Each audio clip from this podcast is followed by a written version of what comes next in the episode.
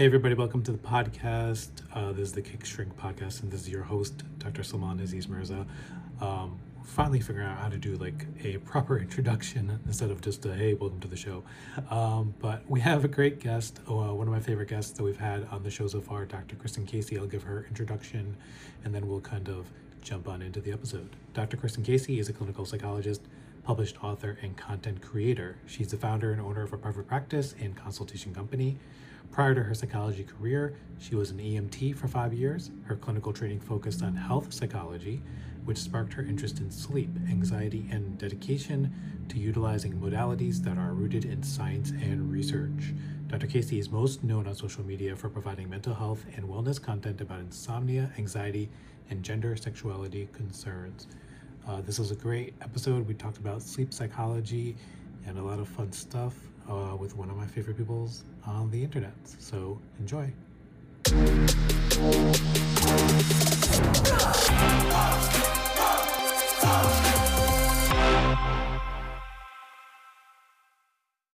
All right, everybody, welcome back to the podcast. I have a great guest on the show today. I have Dr. Uh, Kristen Casey on our show. I'm very, very, very, very, very excited to have her on. Uh, she's one of my favorite peoples on the social media because we have like a similar wavelength of biting sarcasm kind of stuff. So, so true. Yeah. Um, so I'll let her introduce herself with like bio and background and all that stuff, and then we'll kind of jump on in. Yeah, I thank you so much for having me on. Yeah, you know, big big fan. Um, and yes, when we're on when we're on social media in the wild together, it's always so fun. But um, yeah. I'm Dr. Kristen Casey. I'm a licensed clinical psychologist. Um, I'm also a published author, and I'm a social media content creator for mental health stuff. So basically, a lot of my clinical interests include sleep, anxiety, um, and gender and sexuality. And um, I got on social media in 2020 during the pandemic because I was bored, and yeah. uh, it just started from there. So um, that's kind of how I got here. Yeah, I think we all kind of started like during the pandemic because yeah. we were bored, and we're like, we need to connect with people, and we need to like make some kind of friends because everybody's telling us to stay home and do nothing, right? Hundred percent. Yeah. Yeah, and then it was it was it was cool because like a lot of people, I was talking with like uh, Dr. Jessi Gold about this. Like one of my first episodes was like this was you know people are like make fun of they're like oh you have like twitter friends and social media friends and it's like well no those connections are real like those yeah. the the connections you make they turn into like you know partnerships right? Like i think yeah. we were we were just talking about before like you guys started a podcast and that's there and this has started. And like even with this whole podcasting thing that i'm doing i was like i joke about it. I was like it's just really a, a, a selfish way for me to talk to people that i, I like. Right? Yeah. Yeah. And then other people get to learn and you know just by listening learn. to conversations. Yeah yeah. All right awesome cool. All right well first question right we always i always kind of start off with like a surprise question to throw out there who is your favorite ufc fighter I know you and I both watch UFC. So I know. To be honest with you, yeah. I I want to have a favorite. Yeah. But I don't really have one. I'm gonna ah. be real. I'm gonna be real with you. So, and and I'm not just using that as a cop out. So, I do watch UFC. Yeah. Um, but I feel like every fight that I watch, I tend to just pick a favorite within that match, and then I literally I forget. I'm like, what? What's the next match? What's the next yeah. match? But Jones Bones was like, you know, I, I, I he's going to stay in my heart, but I, I'm undecided. What about yeah. you? I'm I'm a big fan of uh, Kamaru Usman. Uh, yeah, because I gotta one. like yeah I gotta represent like you know the, the Muslim Brotherhood out there. Absolutely. Yeah, because it's, it's it's so like I've you know when I was younger, Muslim athletes like weren't a thing, right? It was like Hakeem yeah. Olajuwon. We got our, our couple years when Jordan was retired of like mm-hmm. Hakeem Olajuwon being like the top of the NBA, yeah. and then before that was like Muhammad Ali, and then that was it and that's it. You're right. Actually, there's not much representation. Um, yeah. So it was really cool. I mean, because it's just funny because like UFC is always seen as like this uh, Donald Trump red red supporter MAGA right. sport, and it was like yes. for we had that the that little period of time where it was like Francis Ngannou was a champ, and with yes. Al Israel Adesanya was a champ, and Kamaru mm-hmm. Usman were the champs. So we had like you know people represented out there and we had all these like again the brazilian and the mexican fighters as champions and it was like it's a very multicultural sport and really international and yeah It really is. And every time I watch it, I feel like, yeah. oh, Khabib. Oh, my, oh Yeah. oh my gosh. Yeah. I mean, I think there's so many different cultures represented. And I do think that there might be preconceived notions, like you said, about like, oh, it's just MAGA and all that. But when you really think about the culture of UFC too, they they include a lot of people, a lot of oh, people. Oh yeah. I think that's like you know I was trying to get my my young kids to like get into it in mm-hmm. regards to more so like participating in it because you Mm-hmm. Know I, I I raise I have three three daughters now and it's like you know I Oh my gosh, you got your hands full. I know and I'm like you know this it's one of those things like as a child psychiatrist I'm like yo these girls need to know how to like handle them unfortunately right like Right. you know, Yeah. like they have to know how to like take care of themselves to an extent or be able to defend themselves. I'm just like, I want you guys to like learn how this stuff, if nothing else, just for like self defense. Because yeah. we see all this stuff all the time. And I'm like, oh my God, I don't want to have kids in this world. And yeah, It's scary. It's I, I think, you know, I'm not a parent, but I feel like being a parent is such a vulnerable experience. yeah. You, it's almost like you're taking a piece of your heart out and hoping the world treats them with kindness. You know, it's Yeah. really tough. and it's weird because I get like that that terrible view because again most of my work is with with teens and adolescents and of Mm-hmm. course the teens and adolescents are seeing who are either like you know depressed suicidal anxious Oh, traumatized like they've gone through bad stuff and i'm like oh my god There it is. Okay. Yeah, it's it's such an epidemic. Yeah. Well, on that note, but we'll get it on that uplifting note of like Right. how how our UFC fandom kind of began. But um, tell us about. So I, I brought you on here because one of the reasons I wanted to talk to you because I've done an episode before on sleep medicine um, with one of my old med school buddies, and you know he's he's a good friend of mine, and I love to sleep. My wife loves to sleep, and you know we have our four kids, and our sleep is destroyed, and our lives are destroyed, destroyed, and you know I'm I'm just coming off Ramadan, which of course, like you know, especially with the longer days, and now we're kind of like we're in that summerish, springish kind of range of it. Like sleep gets destroyed, and like in those last you know ten days or so, like my body was like sh- literally like shutting down. Yeah. Um, like I was having like you know not to get too graphic, but just terrible like GI stuff. No, it's like true. yeah, my like, my body shut down. Like I lost like ten pounds overnight. Just like I couldn't function. It was like Oh terrible, right? Mentally, I was just like all over the place. So I was like, we need to like, I think that we don't put enough emphasis on what sleep is, right? So true.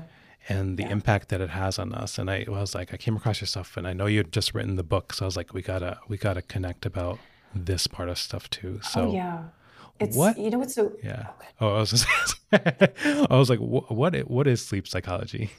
Yeah, it's, you know, it's so interesting. Every time people ask me about sleep, it's just such a broad topic, you know, and it, sleep is everything in my mind. Uh, sleep is the cornerstone of our mental health, our physical well being. You know, if you're not getting sleep, just like you said during Ramadan, I mean, it's just really difficult to feel like you could function, you know, and sometimes when we think about sleep, we primarily think about what can I take to make me go to sleep, like sleep medications. And I'm a big, big, big fan of um, sleep medicine doctors um, because Yeah. they do great work. And I also think when we collaborate together, we also could even do better work. So when I think about sleep psychology, I think about what behaviors are you engaging in that actually help or harm your sleep. And really, the cornerstone of it is, in my mind, stress and anxiety. Um, how do you manage your stress? How do you manage life transitions? How do you manage being out of control in certain areas of life? And how do you get to a point where you can actually sleep despite these things happening in real time? Yeah, you know, it's it's the old adage, right? It's like you know, we spend a third of our lives. We're supposed to spend a third of our lives in sleep, something like Yeah. that, and we don't again put the energy into it or put the kind of the thought into it. And there's so much of my work, right, as as a psychiatrist, which is around around sleep and sleep Yeah. dysfunction, and and a lot of times I was like, I, you know, I know I know from our training, I was like. People are like, "Oh, you just I'm sure you just throw medicines at them." And I was like, "No, I I don't. I don't want to throw medicine at them because I know that I'm not supposed to throw medicine at them, right? Yeah. Unless of course there's some some stuff you need to, but a mm-hmm. lot of times like you don't you don't want to. A lot of it comes down to like you're saying this the anxiety and the stress and stuff. So what It's tough. yeah, what what drew you to the field of it as a whole? So aside from kind of like what you're saying before. Yeah. To be honest, it was it was it sounds like this is like my whole life, but by accident. So I Yeah. was uh, doing my clinical internship at the Department of Veterans Affairs, and Mm-hmm. I love working with veterans. I was working with trauma treatment. I was in primary care. It was like so fun. And one of my supervisors was really interested in sleep. She was like the sleep guru, um, and she would do all these cognitive behavioral therapy for insomnia groups. And in my mind, I was never a good sleeper. I didn't know the first thing about sleep. I was just taking ZzzQuil to go to sleep at night. Like I had no idea about what Yeah. to do about sleep. Um, and she's like, "Hey, I need you to run the sleep group. It's part of your clinical training." And I said, "I'd rather choose something else." And she said, "Okay, see you tomorrow." And she made me run the sleep group. So the two, first two weeks, I was really open with the veterans, and I was like, "I'm learning with you, like you know, as I'm in supervision and all that stuff, and and you know what it's like being under supervision. You're learning, Yeah. gaining hours." And I was like, "Let me do this treatment with them. Like, let me just try it." Um, and I felt so much better. I was sleeping at night. I felt so much better. Um, obviously, depending on you know your clinical presentation, if you have PTSD and stuff, it might take a little longer. But it started there, and I just fell in love. Like I just fell in love with the fact that people were getting better. They were getting better sleep. They were spending more time with their partners. You see them light up. I mean, it was just such a beautiful journey. And um, since then, I've just always had an interest in helping people, notably with insomnia. There's over 70 sleep disorders. So that's Yeah. kind of where it started. Yeah. It, and it's interesting you talked about like CBTI, cognitive behavioral therapy for insomnia. Um, you know, when, when I'll, I'll kind of like reveal like a little secretish kind of thing almost, right? Um, so when ChatGPT like first started out right i was like you know and i was i was i think i just kind of come across and i was like let me play with this thing right Yeah. and really see what the what the possibilities of it are um i decided to like write a book a basically manualized like cbti manual right It's so cool. yeah and i was like oh my god first of all i was like ai can do this for Yeah. me right i can it can like write this thing out and so i'm of course it's not just a copy paste job right? You you go through it and you have to like fix stuff and edit things and blah blah blah. And i was like i was like this is the first time like i really came across like what cbti is as mm-hmm. well. But i was like there's so much of the stuff which is like we know the things right? We know so much of the cbt insomnia techniques and skills that you're supposed to do but we just don't do them 100%. 100%. yeah. Yeah. you described it beautifully. I mean, I think people, we're all pretty smart humans. You know, Yeah. we know what we have to do. I think we're usually in this controversy of, I know what I need to do for my health and well being. But a lot of people don't see the priority in sleep. And I think it just is based on sleep history. Uh, the first theories about sleep um, included that sleep was like a passive process, that nothing really happened. Um, Yeah. I think it kind of stems from that. Yeah. Expand on that like a little bit more if you could. Yeah. Yeah, yeah. So really, really, really early on, I mean, we're still learning so much about Mhm. sleep and the brain, as you know, right? So when we think about sleep and the theories, a lot of people um, they thought that people would just go to sleep for eight hours and wake Yeah. up, and nothing was happening during this time. Um, and then as we were learning more about like brain waves and all these scans and stuff, we actually saw like electrical activity and like all these things happening overnight. And people started, well, not people, researchers Yeah. started to, sorry, I don't want to undermine them. Uh, they're doing great work, but researchers started to realize like there's so much going on during sleep, like memory consolidation, temperature regulation, like all these homeostatic properties that happen. And um, the more research that we have, the more knowledge we have. But I still think that people have these preconceived notions of like, I'll sleep when I'm dead, or I don't need a lot Yeah. of sleep, or I could catch up on sleep. And none of those are true. Um, they're just myths. And I think we want to lean into those because we're hustle culture in America. You know, Yeah. um, speaking just for Americans here, we don't want to sleep because we want to be productive. So, Yeah. It's like it's like Nas said, I never sleep because sleep is the cousin of death, right? yes, exactly. Yeah. yeah. So that's the whole thing. What you said there was over 70 sleep disorders. What's the most common ones that you kind of come across and see? And I think you said insomnia, but Mm-hmm. yeah, tell me about that. Yeah, in my clinical practice, and just for reference for listeners, I'm a clinical psychologist, so I don't prescribe meds. Um, um, I work with people on behavioral changes and processing emotions and stuff like that. Um, but when we think about evidence based treatments, I do cognitive behavioral therapy for insomnia. Um, I also work with people with CPAP adherence, so people who have sleep apnea and they're struggling to keep the CPAP Oh yeah. on. Yep. Those are the two major ones. Sometimes we have circadian rhythm disorders, advanced phase sleep syndrome, things like that, where people's desired bed window isn't in line with their circadian rhythm, which is their sleep wake cycle. And we kind of do some behavioral changes to get them to a place where they feel comfortable falling asleep and staying asleep during certain times. Can you you tell me a little bit about more about that, like matching? Because I know this is one of the big things that comes up is is matching this the circadian rhythm to our sleep wake cycles, Yeah. right? Because people are like, well, I can't go to sleep at this time, and people are Mm-hmm. like, well, why don't you just go to sleep at this time? Let's just lay in bed at this time. And it's one of those like you know, Yeah, expand on that a little bit more. Let you talk yeah, about that. no, it's it's a great conversation, and everybody is so different with this. Mm-hmm. So there are, uh, you've heard of like night owls and Yeah. like morning people. So some people just have a natural inclination and tendency to maybe be on one end of the spectrum or not. And when we think about the nine to five, that's technically, you know, um, from society, right? It's not because Yep. of our bodies normally operate that way.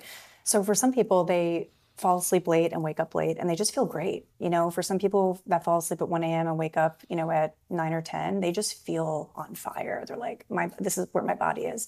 And for some people it's the opposite. So usually when we're changing that, it's because of work obligations or social obligations or relationship obligations. And Yeah. we do a lot of talking and conversation and processing around you might have to give up certain things when it comes to sleep. You might have to give up going out with your friends or actually working a traditional job if you have the privilege and opportunity to do so. If not, we always try to help people get back there. But it could be genetic, it could be mental, it could be societal expectations, it could be so many different things. Um, and usually, when we look at it, I look at it from a very indiv- individualized circumstance, just like you do with your clients of like, this client might have insomnia, but what does it mean for them in the grand scheme of things? You know, it's not just their inability to fall asleep. Yeah. And it's it's that aspect where like, you know, again, everything is individualized and having to mm-hmm. kind of match those things up. And like I you know, I was joking before, like I I know I'm typically someone who's like a, a later riser. I, I tend mm-hmm. to stay up a little bit later. Like I remember like a period of time, like during my fellowship, like in the last six months or so of my fellowship, I was gonna like try to get up in the morning. I was inspired by the Rock's mm-hmm. Instagram posts of like going to the gym at like 4 a.m. in the morning and then starting the day off like that. And I was like, all right, we're gonna do this. And I did it for like three days, right? Because mm-hmm. I woke up in the morning and I went to the gym and I worked out and I felt great and it was fantastic. And then it was 10 a.m. And you're miserable and you're falling And then I was done. I was during, done. During Yeah. fellowship, the most demanding time. Yeah. Yeah. I was like seeing patients. And I was like, I cannot function right now. Yeah. I was like, I've already been awake for six hours. Like, no, I'm done. It's wild. Yeah, Yeah. because our body's sleep drive. I mean, when we wake up in the morning, our sleep drive is really high because hopefully we have slept. Um, Yeah. And then usually around six or seven hours later, we start to feel it. Um, Yeah. It's hard. Yeah. So like again, trying to you know when we're trying to like match up people and you know mating wise and all that stuff, like you want to ideally have some kind of match with what your sleep wake up schedules are, and then work wise too, right? Kind of like what you're saying, because I see this a lot of times with with college kids who struggle when they're like, I can't you know function i'm not doing well because i'm staying up later and i'm Mm-hmm. getting up later and then they you know they build their schedule around it and then they do better they thrive right It's so true. And I think a lot of young people now, um, this isn't a clinical term by any means, but um, revenge bedtime procrastination, right? Yep, they yep. have been in school all day, which is so demanding. Um, I don't know how we used to do it. I mean, even high Yeah. school is torture. Um, and then you get out and you just want to have fun. yeah and then you're up until 2 a.m. and then you have to wake up at 6. It's hard.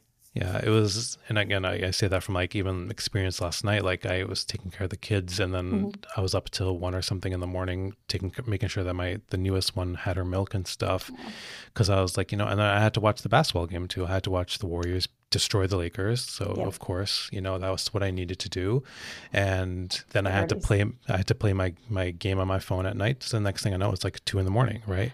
Yeah. It's hard. And I think for parents, it's even harder because you have such limited opportunities for solo time. Yeah, and we all need that. We all need that solo time. So, what? How does this then? So I know we were talking before, like how anxiety, depression impact sleep. How does it do sleep impact anxiety, depression, and other mental health stuff? Oh, that's a really good question.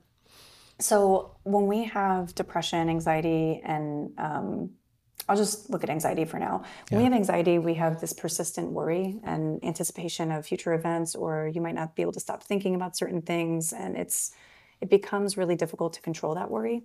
And when you have difficulty controlling that worry, your brain is still firing its neurons, doing all the things, um, and it's not really concerned about sleep at Yeah. all because it's concerned about survival. Your brain is there to keep you safe, not to keep you happy. So if you're really trying to think about all the things and all the embarrassing moments from 10 years ago that might not make a difference right now as you're laying in bed, um, your brain is going to stay up. And we call that an insomnia treatment. We call it hyperarousal, just the inability to turn off your brain. And I notice a lot of um, people, especially notably younger people now, really struggle with that um, because they don't have time throughout the day to allow their brains to process. So if you do have anxiety, it might impact sleep.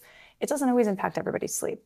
Um, with depression, it's usually one or the other for people. They're either sleeping too much for them or not enough. And Yeah. the not enough sleeping, it could be because of thoughts, emotions, general um, angst, and things like that.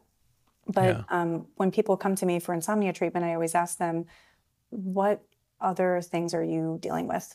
Take insomnia out of it. What's your life like? You know, what are your issues? And um, a lot of the times when we focus on anxiety and depression, sleep usually remits over time, like insomnia. So, Yeah, my buddy who I talked to, the sleep medicine Mm-hmm. doctor, again, like he was saying that same kind of thing. You know, he'd, al- we'd always kind of like curbside each other and be like, "Hey, what do I do in this situation?" Yeah. And he's like, "I'm prescribing like antidepressants. I'm prescribing all this stuff Mm-hmm. that like I wasn't thinking I was going to have to." And I'm I'm talking to my patients about like their life stuff, and he, So you know, true.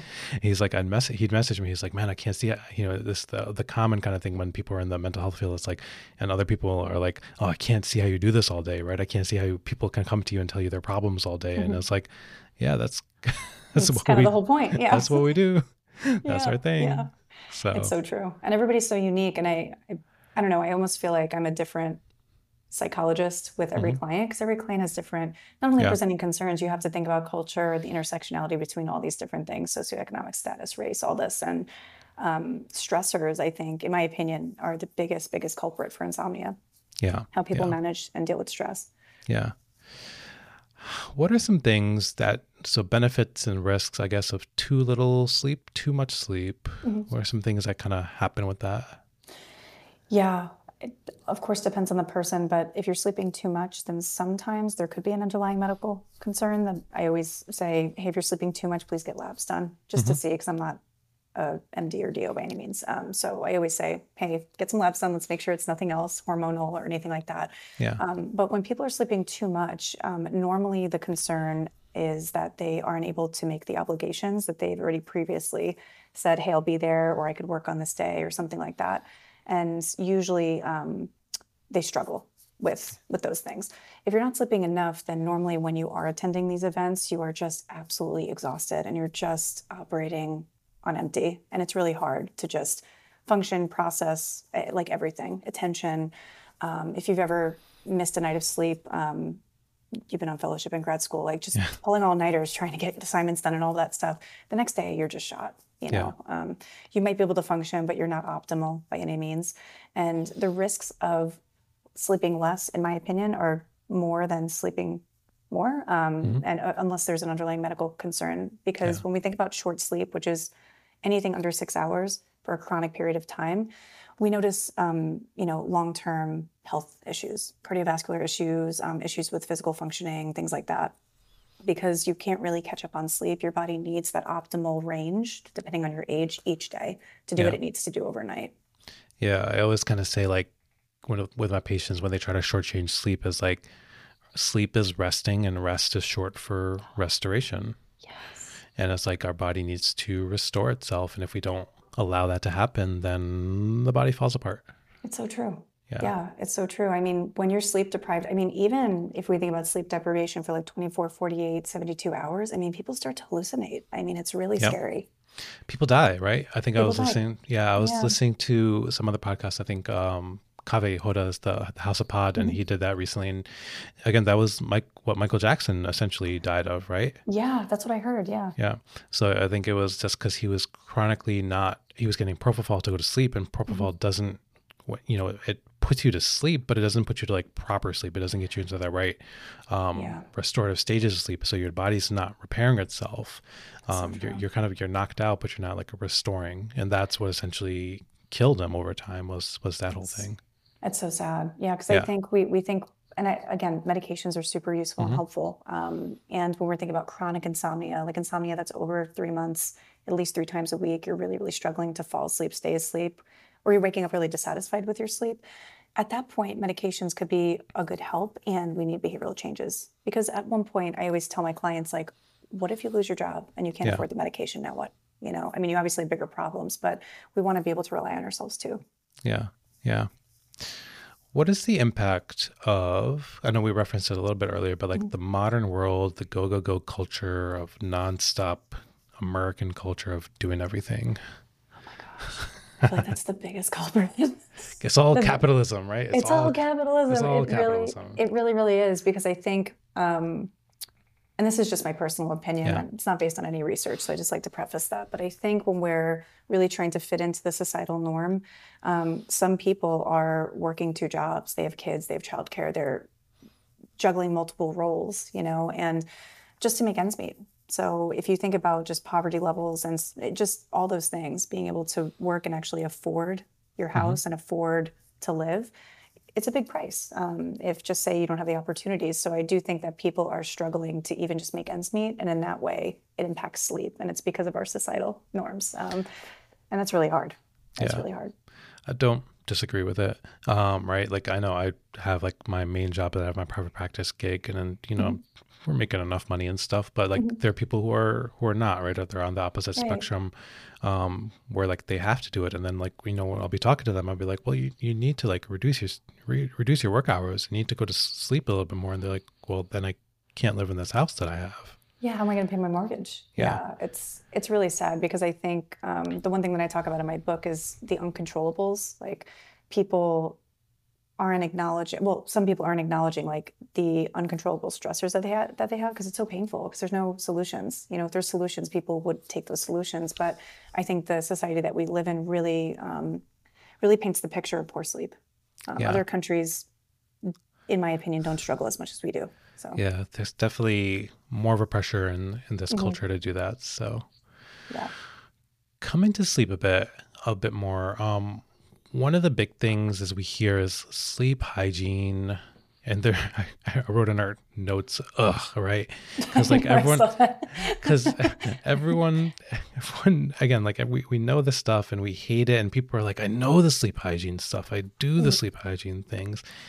Talk about that like a little bit in regards to like what does sleep hygiene mean? And then like why is there such a pushback to it? Mm-hmm, mm-hmm.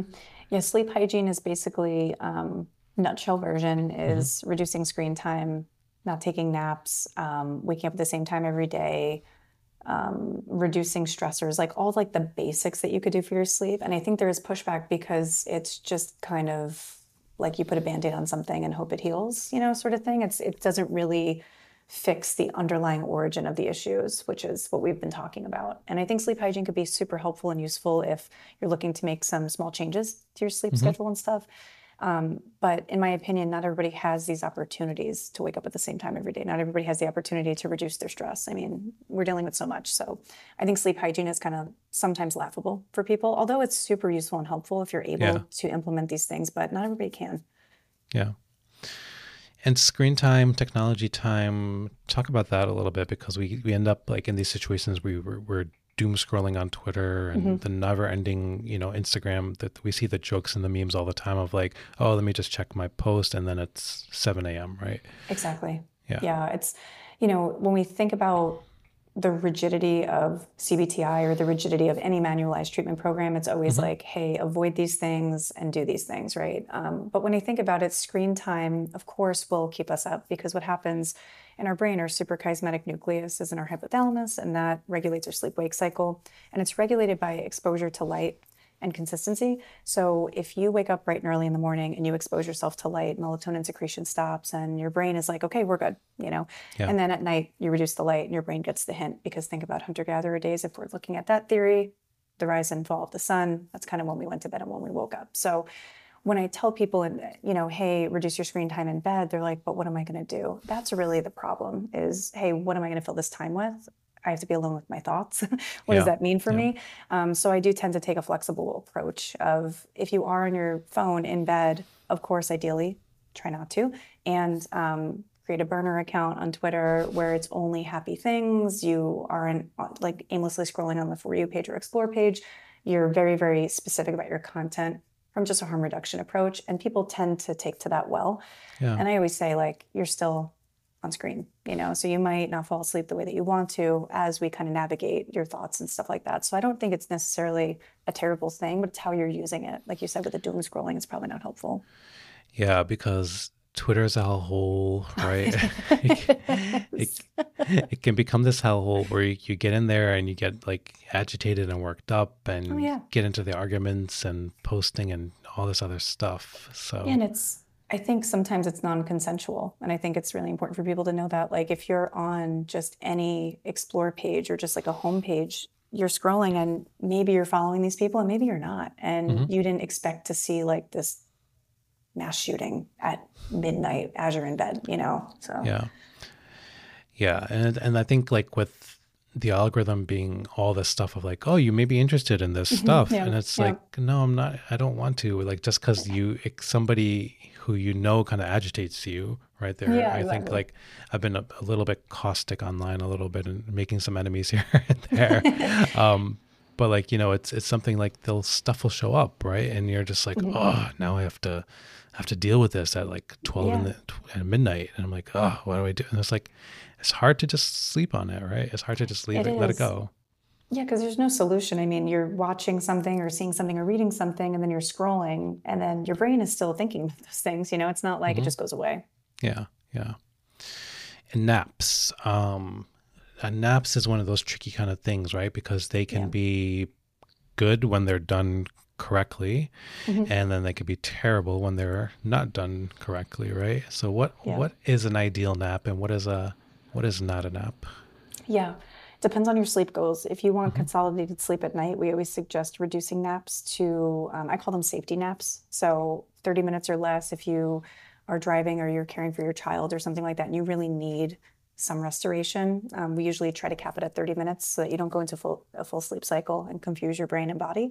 Yeah. Um, if, again, you have the opportunity and you want that consolidated sleep at night, meaning like the full like seven to nine hours if you're an adult.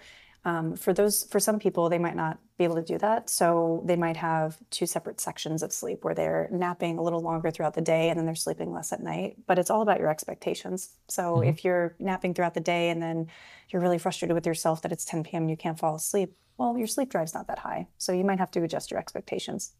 Yeah. Yeah, I like the 20, 30 minute nap kind of deal. Yeah. Um, I was like making sure uh, there's just no Googles or Alexas here, but I will say like Alexa, wake me up in 20 minutes or 30 minutes. Um, and it, you know, and I always kind of tell people when they sleep, when they do the nap, it's like nap in a place that's not your bed 100%. right yeah. so like either a couch or sleep like in a different position like mm-hmm. usually mm-hmm. so it's that's part of it right so like I, I know that i'm like a side sleeper mm-hmm. um so if i'm going to take a nap i'm going to be like i'll lay on my back exactly. right just so i know that's a little bit different i'll be like on the couch versus like my bed and again let alexa know to wake me up in 20 25 minutes or something like that perfect yeah because there's this cognitive yeah. pairing that happens with our bed too like we pair yeah hopefully in, in a perfect world you pair your bed with sleepiness instead of like anxiety and stress and wakefulness and yeah. um, sometimes if you're in your bed then your body's going to be like oh well we're done well, here we go yeah. yeah yeah what are some myths i know sleep myths that are out there that maybe need to be explored or busted oh some of your one, favorite ones. One of my favorite ones, I mean, there's the obvious ones like eight hours. Yeah. It's not eight hours, it's a range, and it yeah. depends on your age, medical conditions, um, sex assigned at birth, all those things. Um, but the one thing that I've been thinking about a lot lately is um, alcohol. Um, mm-hmm. Some people think, like, hey, I'll have a drink or two and it'll help me fall asleep. Your body is just processing a toxin, you know, um, and you're not really sleeping as well as you think that you are. Um, same goes for uh, diphenhydramine, which is ZzzQuil or Benadryl. If you take mm-hmm. that at night, um, sometimes people say, oh, it's the best night of sleep ever, which you might wake up feeling rested, but again, with the restorative sleep that you were talking about before, your body might not always get into those deep stages of sleep and do the things mm-hmm. it needs to do. Um, and then the last one is the whole like, I could catch up on sleep, you know, because um, if you think about it, just say you're sleeping Monday through Friday, you're sleeping, I don't know, seven hours instead of the normal eight. I'm just throwing this out. Yeah. Um, you have one hour of sleep debt per day. So that's five hours. And then you might want to catch up on Saturday. I mean, eight plus five. I mean, are you really going to be able to sleep all that time? And no. is it really going to be helpful and effective? You know? Yeah. Talk about, I mean, like, so it's interesting. Um, I do a lot of work with alcohol and substances as well. And I think, you know, and again, if you're comfortable or want to say, like, I think you were, I think I was seeing that you would, you had kind of given up alcohol or reduced your own personal alcohol a little mm-hmm. bit. Um, yeah. Yeah. Talk about that if you don't mind. Yeah, yeah. So um, basically in college, um, I felt like, oh my gosh, I have to drink just like everybody else. Yeah. I just never, I was very unintentional with alcohol use. Um, never had any major issues, but I just was like, why am I doing this? You know, mm-hmm. it's not really helping me. So I do tend to take like a sober, curious lifestyle. So um, if I am going to go out with friends and have a drink, it's only during happy hour or lunch because I don't want it to impact my sleep. Um, I'm usually like a one or two glasses of wine sort of person and put it down. Whereas in the past, I just didn't know that it was going to impact my sleep and my health and my well being because I was just so tired for so many years. So when I decided um, to reduce my alcohol intake, I felt kind of weird because I'm like, I could easily go without this. Like, I don't have like an active addiction. And at the same time, I'm still drinking it every now and then. Like, what's that about?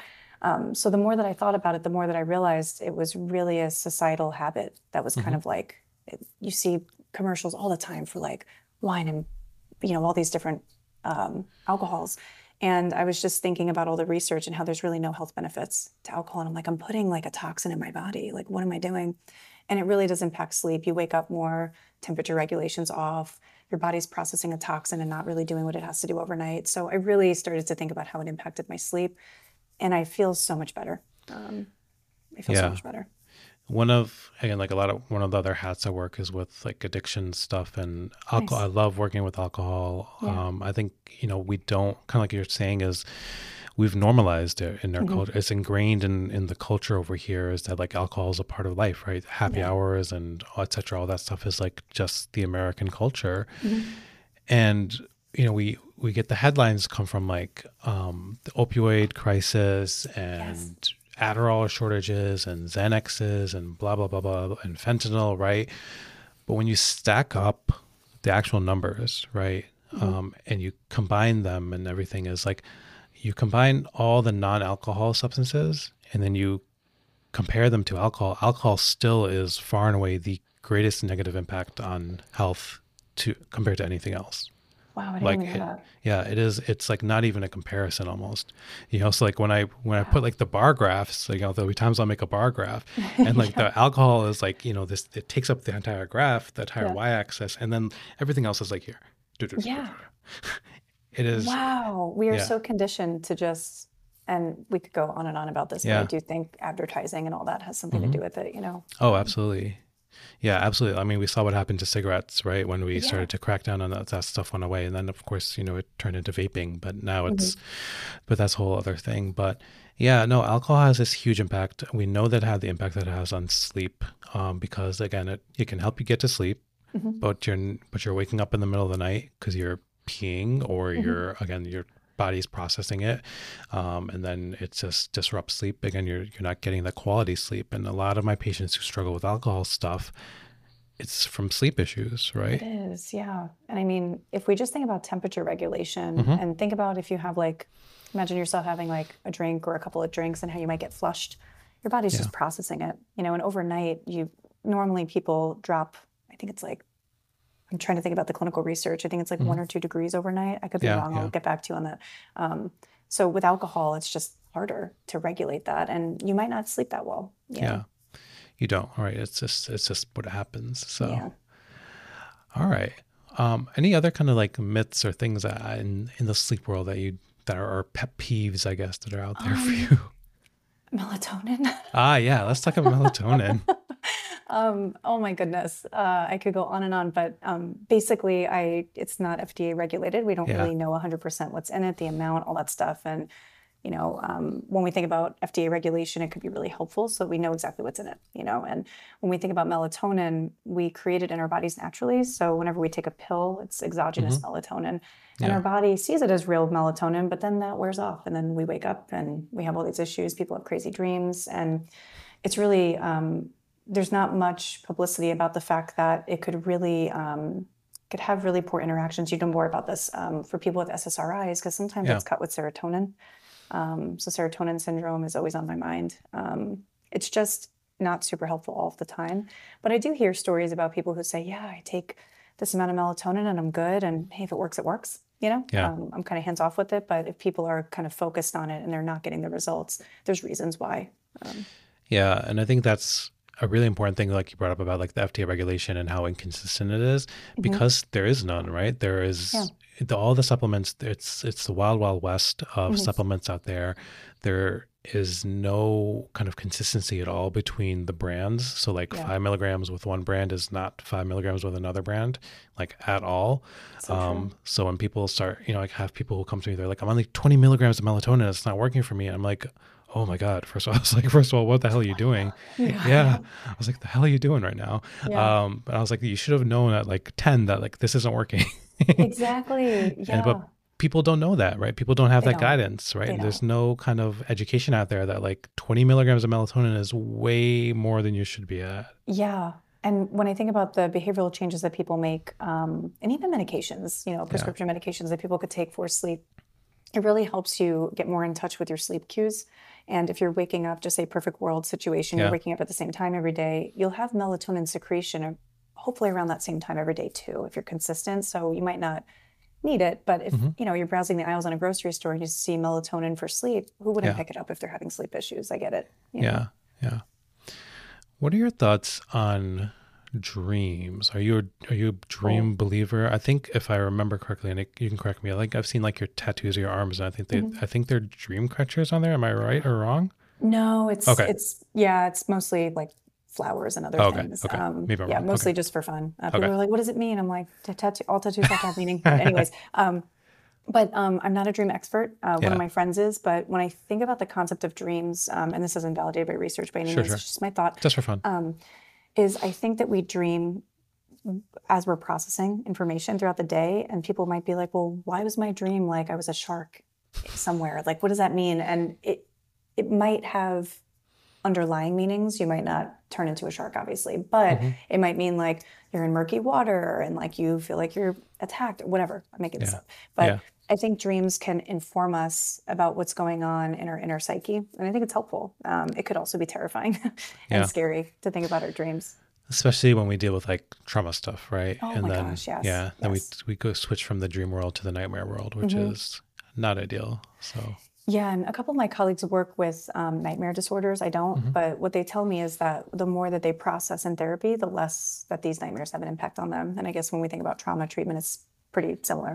Um, yeah, yeah, it's it's the manifestation, right? So Yep. panic attacks and functional neurological disorders, all that stuff is again like our body, our psyche, kind of telling us something's wrong, Mm-hmm. right? Um, so the nightmares is again another avenue of like our body, our mind telling us something's something's going on. Yeah, I, I totally agree with that. And and I mean, we don't really know much about the utility of dreams or why they happen still. I mean, we're still Mm-hmm. Yeah. researching. Um, and the Stanford University, um, I, I'm gonna.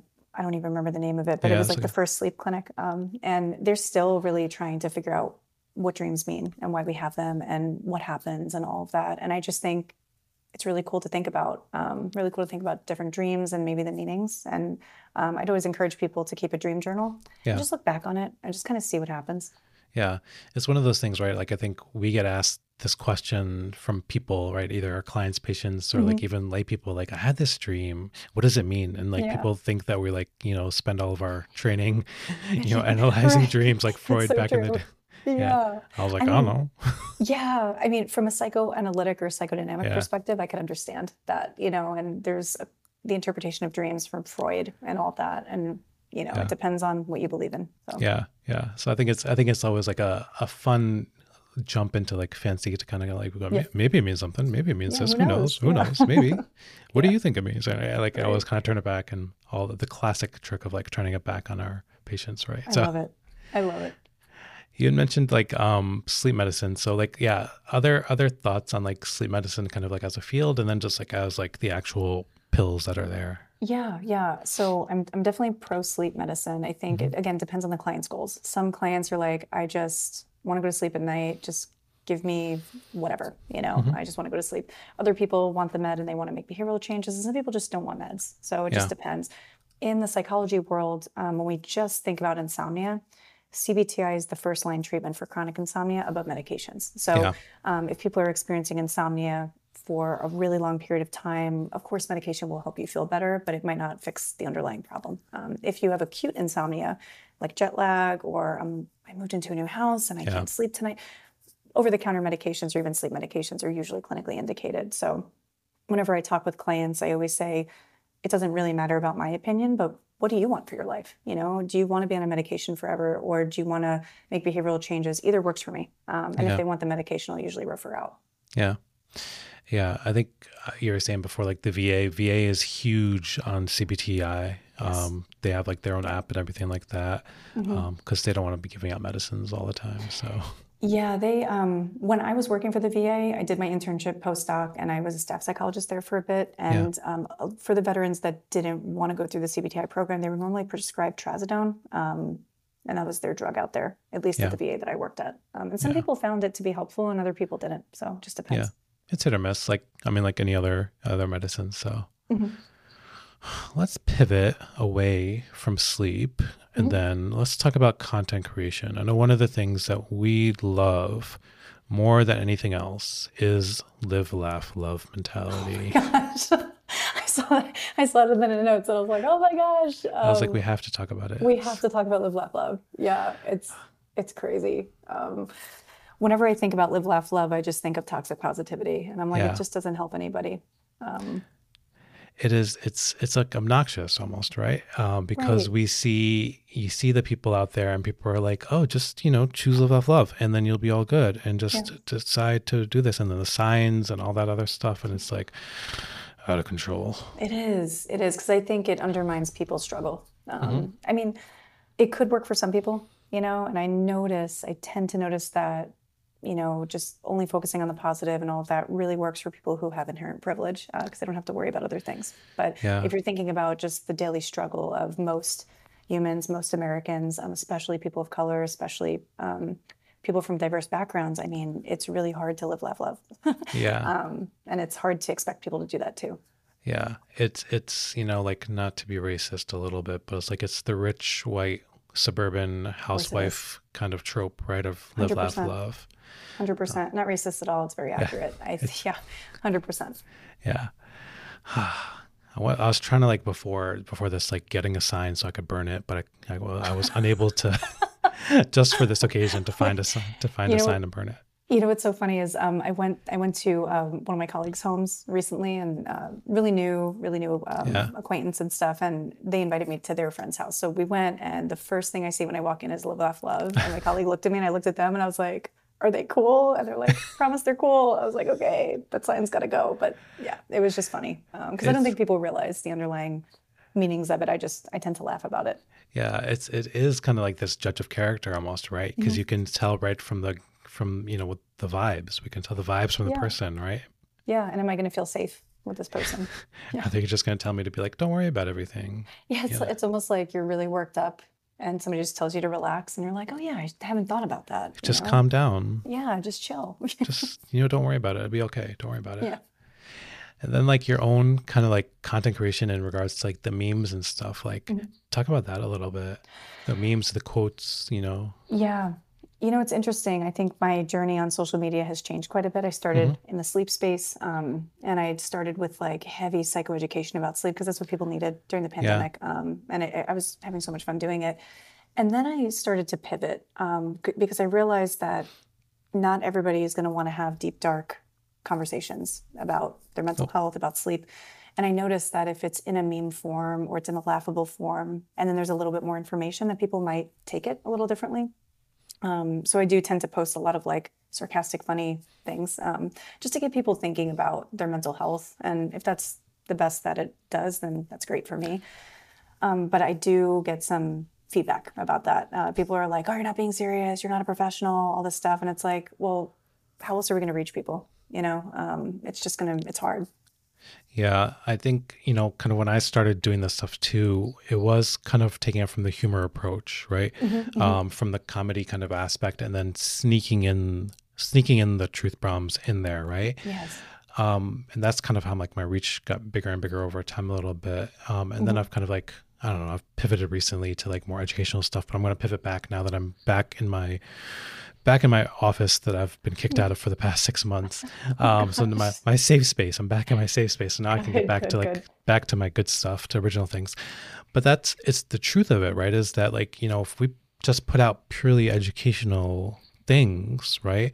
It's, it's an echo chamber, right? Yeah. It's just the people who want to hear it are gonna be, and they're they're gonna like take it, and they're gonna be mm-hmm. like, okay, cool, and they'll save it, and that's that. And then again with the nature of like social media like you want to get drive engagement you want to get yeah.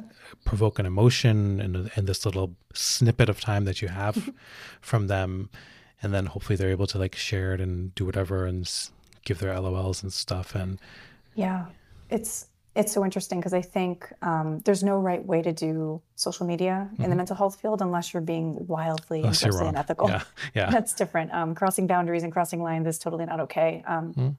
But I do think everybody has something different to offer. I do have a couple of colleagues who are very, very, very pointed and psychoeducational and very serious, and I love their posts, and I think it's incredible. And it's great, and we share each other's stuff. But I do think there's a place for everybody in terms of you know delivery of these things. Yeah. How do you deal like with that aspect of people who are, you know, again, like coming after you a little bit, mm-hmm. being like, why, why aren't you doing more serious stuff, or why mm-hmm. are you being quote unquote unprofessional? Yeah, it's that's been a journey. Um, so I've been on at least TikTok since November of 2020, I think, mm-hmm. or October of 2020, and it really used to get to me. Honestly, I, I, it would keep me up at night. And I'm like, oh my gosh, I'm doing something wrong. And then when I really think about it, um, when you get comments from your colleagues and stuff like that, that's different. Most of the comments don't come from my colleagues; they come from yeah. lay people, because um, my colleagues can understand like the nature of what we do and all that. Um, but I think about it this way: well-adjusted people don't make fun of strangers on the internet. So I try to keep that in mind whenever I receive comments. Um, I have I average about like five to ten hate comments a day now. Yeah. So it's it's really and I'm sure you've experienced very, something very similar. But I have to realize that people are probably doing their best. And if this is a way for them to express themselves, great. I'm just not going to internalize it. Um, yeah. It comes to the point almost where like I, you know, I, you put, I put something out there and then I don't look at the comments, right? Because it, yeah. be, it would become bad, right? It become very toxic. Yeah.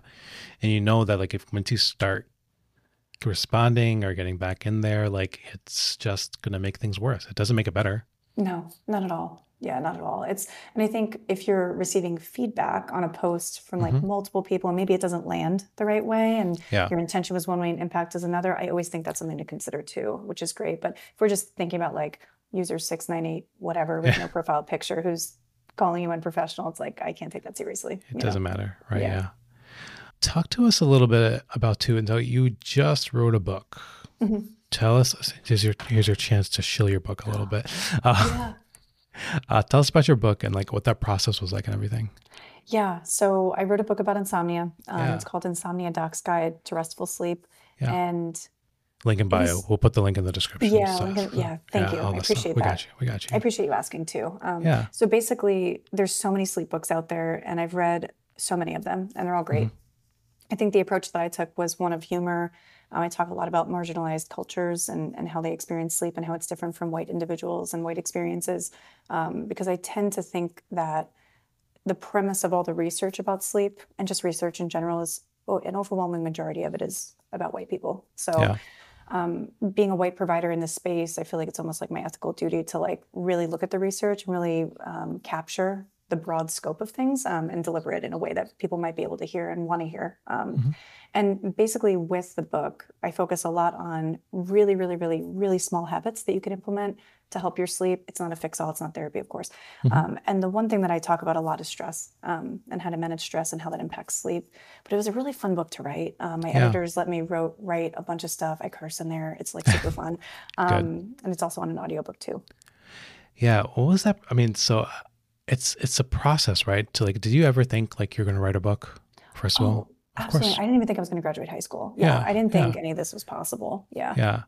And I know, like, I think I pulled it up and I was like, it's like 250 pages, right? So how the hell do you get to yeah. like writing something like this, right? What's the process? Yeah. It's basically a dissertation. So um, Mango Publishing reached out to me and they said, hey, do you want to write a book? And I said, yeah, why not? I like didn't even think about it. Um, like probably not the sure. best. Yeah. Um, but we went back and forth, negotiated, and then they were like, what's your timeline? And I was like, I don't know, six months. And they were like so excited and I didn't yeah. know why.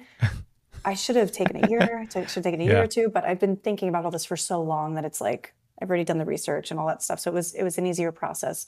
Um, but it was basically like a massive lit review. Um, so just taking a bunch of research, making sure it checked out.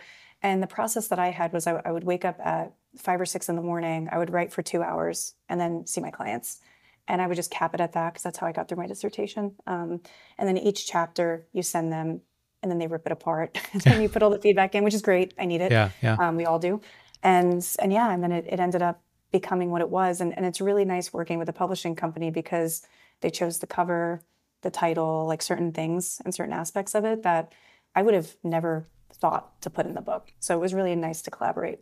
Cool. Yeah, it's it's a process, right? It's not just something you can like be like, oh, let me just write a book and right. go. Yeah, it's way more in depth than I thought it was. I don't know if Yeah. I'd do it again. Um, it was really fun, but yeah, Yeah. it definitely took a lot out of me.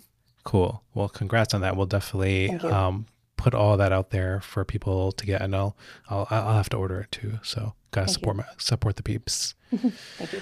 Um, wrapping up a little bit. So, and I always ask people two questions when we're finishing up. Um, what is your form of self care? The buzzword self care. Yeah. I was going to say something different because I was Mhm. thinking about this. And if I'm really being honest with you, it's not overworking myself. Yeah. Like it sounds so weird, but like not taking on any more clients, not hustling. I'm just done. Like I just can't Yeah. do it. Um, taking Fridays off. Like I just don't care. Um, I, it used to be like putting up boundaries, saying no, and all that stuff. But I really think if I'm if I'm being honest, it's there's such a drive that I have. I'm a Capricorn, so all I want to do is work and just Yeah. produce and do all these things. And I don't have kids, so I have the time. But it doesn't mean that I should be using my time that way because I just get burnt out. Yeah, I think it's really nice when people, you know, just say it straight up, like just working less. That is Yeah. my self care. Totally. Yeah, and I and it's one of those like the the hustle right now for me is like work a little bit harder now so I can work less later. But it's like when does when does that come, right? Yep. Never. Um, one day it'll come. Seriously. And the last one is what is your favorite sneaker? Because we are to talk about sneakers too. I love it. So I have Yeah. these mint uh, mid top Nikes. Mhm. Um, I just moved into a new house, and I Nice. literally I've been find I've been trying to find them all week because I knew we Yeah. were going to do this podcast, and I don't Yeah. have them with me. Um. But I'll send you a picture of them. I am upset. I, I just love them so much. I'm obsessed with mid top Nikes. Those are just my thing. Nice. All right. Awesome. Well, congrats on the house in this in this economy. It's crazy. Yeah, we we put in like so many offers, like for months. It was Yeah. it was wild. And my husband's a real estate broker. I'm like, how Oh, did no, this yeah. is crazy. Yeah, it's just insane. My my I have two. I have a brother-in-law and sister-in-law. So Mhm. my wife's like brother and sister who are both in real estate, Mhm. and we've been like searching for like five years. So and I was like, wow, you guys are useless, all of you.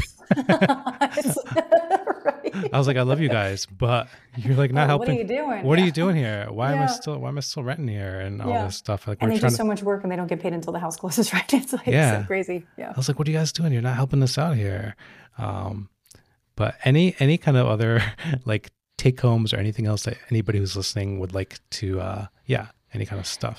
Yeah. Um, well, first of all, I just want to thank you for being in this space. You know, Yeah. um, I know you and I connected on Twitter, but I've always felt you to be like a very safe person. I really love your content. Um, I really think that you're doing great work, and I really appreciate your podcast too. I binged a couple of episodes, so Thanks. thank you for the Thanks. opportunity, and Yeah. also thanks for being here. Um, and then for people in the sleep world, if you're looking to get better sleep.